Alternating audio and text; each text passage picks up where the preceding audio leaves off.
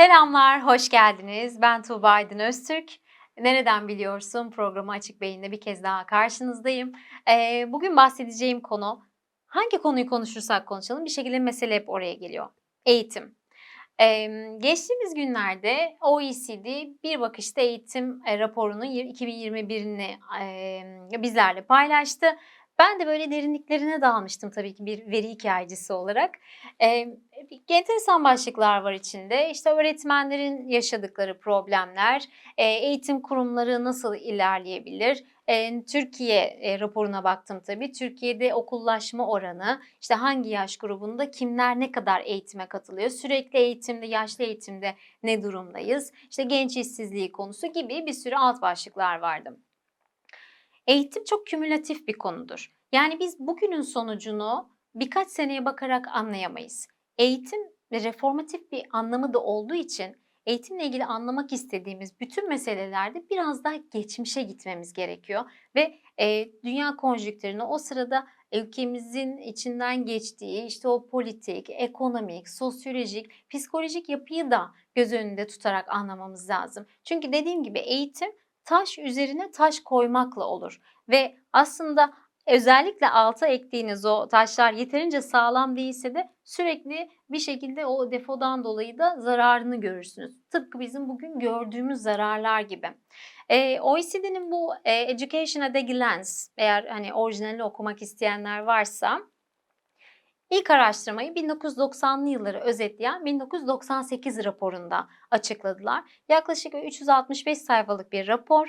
Ben bir maden bulmuşçasına içeri girdim. Türkiye ile ilgili yaklaşık 150 tane bölüm vardı. Tümünü inceledim. Bugün size Türkiye'de eğitim konusunun son 30 yılının çok küçük bir özetini belki paylaşmak üzere karşınızdayım. OECD bu araştırmada genel olarak nelere bakıyor? Eğitim sisteminin yapısını, performansı yani okul performansı, eğitmen performansı ve öğrencilerin performansına bakıyor. Bir de finansal duruma bakıyor. Yani ülkeler gayri safi milli hasılaları içinde eğitime ne kadar yatırım yapıyorlar ve bu yaptıkları yatırımların neticesi nedir? 1990'ların ilk yarısında tüm OECD ülkeleri ve aday ülkelerin yaklaşık 4'te 3'ü eğitim kurumlarına yapılan kamu harcamalarını arttırdılar. Hem de çok dramatik bir şekilde arttırdılar. Çünkü hemen hemen bütün ülkeler şunun bilincindeydi. Eğer eğitime yatırım yaparsanız geleceğinizi olumlu inşa edersiniz. Eğer eğitimden taş çalarsanız o inşaat çok da sağlam olmaz. Bizdeki durum biraz işin bu tarafında. Çünkü geriye kalan 1/4 ülke eğitime yaptığı harcamadan kıstı. Macaristan bu ülkelerden biriydi, İtalya bu ülkelerden biriydi, Türkiye bu ülkelerden bir tanesiydi. 90'ların başında bizler gittikçe eğitime ayıracağımız alandan feragat etmeye başladık. Bu da ister istemez bugün geldiğimiz noktada bir sürü başka sosyal problemle, ekonomik problemle yüzleşmemize sebep oluyor. Şimdi biz genelde şöyle bir anlayış içerisindeyiz. Hepimiz yıllarca öğrenci olduk ve genelde problemlerin çözümünü, sebebini anlamaya çalışırken ilk olarak da eğitmenlerimizi önce bir suçladık. Okul idaremizi bir suçladık. Bir sistemi belki sürekli sorguladık. Öğretmenlerin maaşı nedir diye şöyle bir küçük baktım 30 yılın raporlarına. Türkiye'de dediğim gibi yani eğitim genel olarak hep zaten tabloları göreceksiniz. Hep en alt sıralarda yer alıyor. Ama bu yıllarda Türkiye'de öğretmenler yaklaşık $954 maaş alıyorlar. Performans olarak ona çok yakın bir yerde duran ülke Macaristan. $5.000 yakın maaş alıyorlar bu ülkede öğretmenler. Bakın $900, $5.000 ki bize hani en yakın diyebileceğimiz kalifikasyon nitelik açısından en yine de hani yatırımların yapılmadığı, eğitimin ikinci plana atıldığı ülke. Şimdi 900, 5000. Bunu aklımızda tutalım. Peki diğer ülkelere bakalım. Mesela bir Finlandiya örneği vardır değil mi? Finlandiya son 15-20 yılda bütün dünyada böyle eğitim deyince parmakla gösterilen ülkelerden bir tanesidir. Yaklaşık $27-28.000 civarı öğretmen maaşları. Bu zaten burada bir karar verilip yatırımlar artırılıyor ki bugün sonucunun nasıl olduğunu görebiliyoruz. İsviçre gibi bir ülke her ne kadar yaşam standartları ve toplum refahını da tabii ki hesaba katmak gerekse de burada öğretmenlerin aldığı maaş $50.000'ın üzerinde. Şimdi Belki de hani takkiyi önümüze düşürme zamanı bu. Öğretmenler maddi olarak bir türlü motive edilemiyorlar. Bundan 30 sene evvel bir öğretmenin maaşı 900 dolar civarıyken bugün geldiğimiz noktada 500 dolar civarı. Şimdi böyle bir senaryoda insanların üretmekle ilgili dertlerinin ikinci plana düşebileceği zaten çok aşikar. İkinci konu, bizlerin gibi yaşadıkları ülkelerde çok merkezi kararlara bağlı olduğumuz için öğretmenin de özgürlüğü yok. Yani müfredata karışamıyor.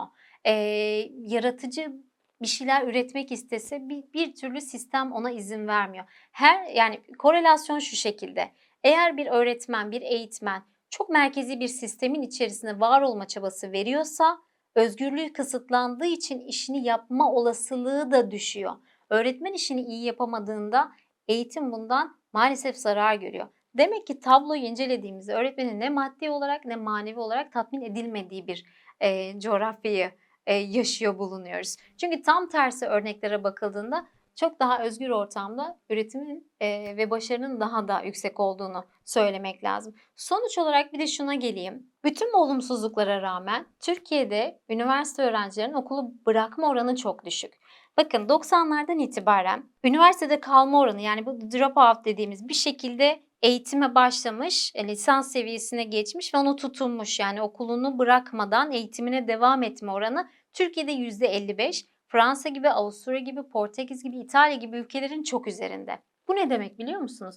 Biz her şeye rağmen eğitime tutunuyoruz demektir. Bakın bizden çok daha iyi durumda olan, çok daha fazla eğitime yatırım yapan ülkeler var. Ama bu ülkelerdeki çocuklar bir şekilde bizdeki gençler kadar bağlanmamışlar işe.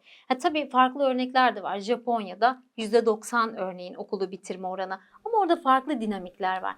Yine de zannederim sistemdeki hatalar ortada ve bunun, söylediğim hiçbir şeyin politize edilecek bir tarafı da yok. Çünkü bu hepimizin meselesi ve bakın aslında onlarca yıllık bir mesele ve hala da tam anlamıyla iyileştirilememiş ve iyileşmeye çok muhtaç bir mesele. Eğitmenlerin sorunları ortada, sistemin sorunları ortada. Fakat yine de Türk genci olarak zannederim, hangi dönemde yaşarsak yaşayalım, bu olumsuzlukların ortasında bir kendimize yaşayacak bir alan bulmuşuz ve oraya sıkı sıkı tutunmuşuz. Tıpkı bu videoyu izleyen ve bir şeyler öğrenmeye aç birçok dima olduğu gibi karşımda. Zannederim çoklu işbirliğinin zorunlu olduğu bir konu bu. Ama en azından bizler bireysel olarak ve ailelerimiz de işin içinde kendi çabamızı veriyoruz. Ama bu sefer bu çabayı biraz daha birlikte vermenin vakti gelmiş gibi görünüyor. Çünkü bu eğitim dediğimiz konu tam bir seferberlikle çözülebilecek bir konu. Yoksa sadece bizim sırtımızda olduğunda bizler hayatı biraz daha yorgun gençler olarak başlıyoruz. Dinlediğiniz için çok teşekkür ederim. Bir sonraki bölümde görüşmek üzere. Hoşça kalın.